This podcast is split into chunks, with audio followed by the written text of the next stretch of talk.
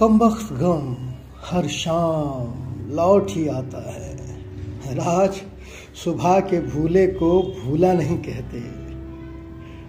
वालेकुम नमस्कार, हेलो दोस्तों, कैसे हैं आप? उम्मीद है आप सभी अच्छे होंगे, खुश होंगे, इश्क कर रहे होंगे।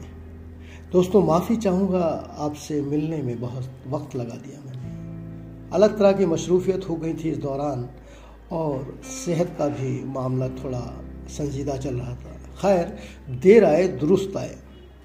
गिले सिकवे होते रहेंगे। खैर, फिर भी मैंने आपसे माफ़ी मांग ली है।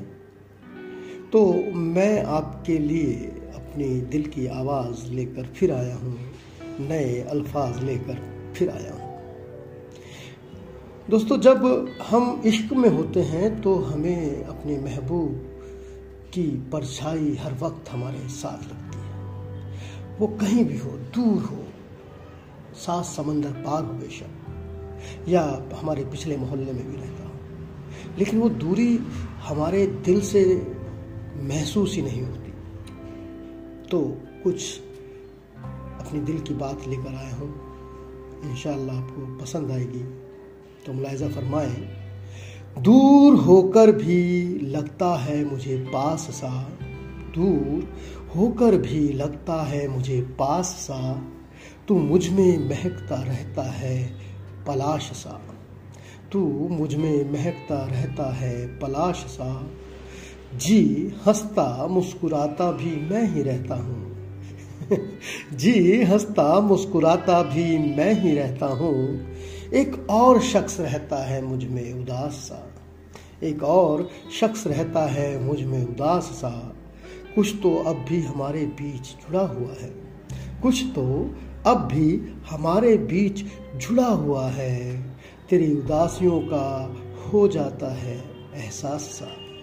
तेरी उदासियों का हो जाता है एहसास सा। तेरी कमी कोई पूरी कर सकता ही नहीं। तेरी कमी कोई पूरी कर सकता ही नहीं। हर वक्त दिमाग में रहता है तू खराश सा। हर वक्त दिमाग में रहता है तू खराश सा।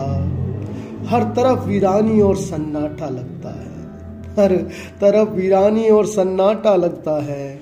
तेरे बिन जीवन कट रहा है वनवास सा। तेरे बिन जीवन कट रहा है वनवास सा।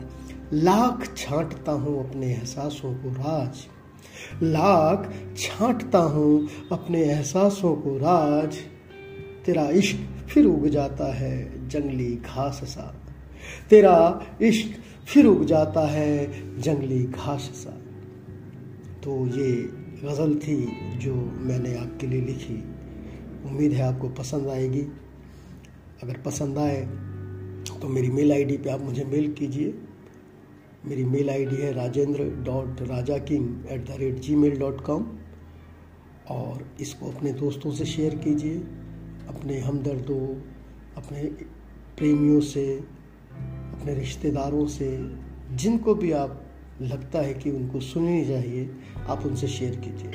बहुत बहुत शुक्रिया वक्त देने के लिए।